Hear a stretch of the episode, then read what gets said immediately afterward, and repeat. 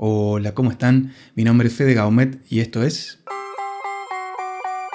Tecnología artística. Hoy vamos a hablar de teatro y de tecnología, y las situaciones muy particulares del año 2020 han llevado a recalcular la forma de consumo de un montón de manifestaciones artísticas, entre ellas la que no escapa obviamente es el teatro. Y justamente a lo que nada puede escapar es al streaming y a esos servicios de consumo digital. En Argentina, por el año 2015, comenzó un servicio oficial masivo y principalmente basado en las obras de teatro de la calle Corriente en Buenos Aires, y este servicio se llama Teatrix ponía en función a través de servicios audiovisuales digitales todas las obras que fueran montadas y adaptadas para este nuevo lenguaje. Hay que resaltar obviamente que el teatro no comparte muchos lenguajes con el arte audiovisual, por lo tanto una obra preparada para ser transmitida por pantalla no tiene una coincidencia total de todos sus parámetros, y sin caer en apreciaciones subjetivas de quienes apoyan este lenguaje y quienes no apoyan,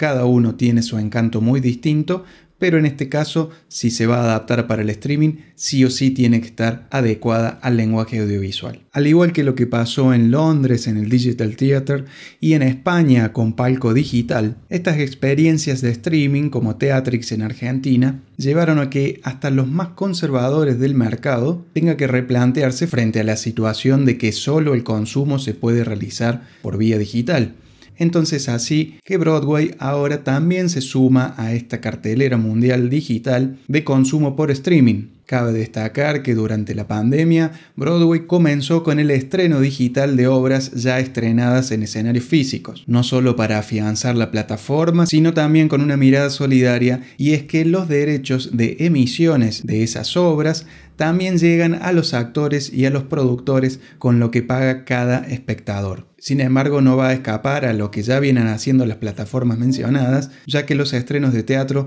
se están preparando para ser adaptados a ese nuevo formato de consumo. Todas estas plataformas, el Digital Theater, Palco Digital de España, el Teatrix y ahora Broadway, ofrecen una cartelera muy variada y se suma también a lo que será el emprendimiento futuro seguramente abarcando al teatro independiente de todo el mundo. Todos estos servicios de streaming son al teatro lo que Netflix es al cine. Por eso en el 2020 se termina de afianzar un lenguaje y un método de consumo que, como dijimos al principio, parece que ninguna disciplina artística le puede escapar. Así que les dejo la inquietud y seguramente nos estemos escuchando en la próxima. Chao.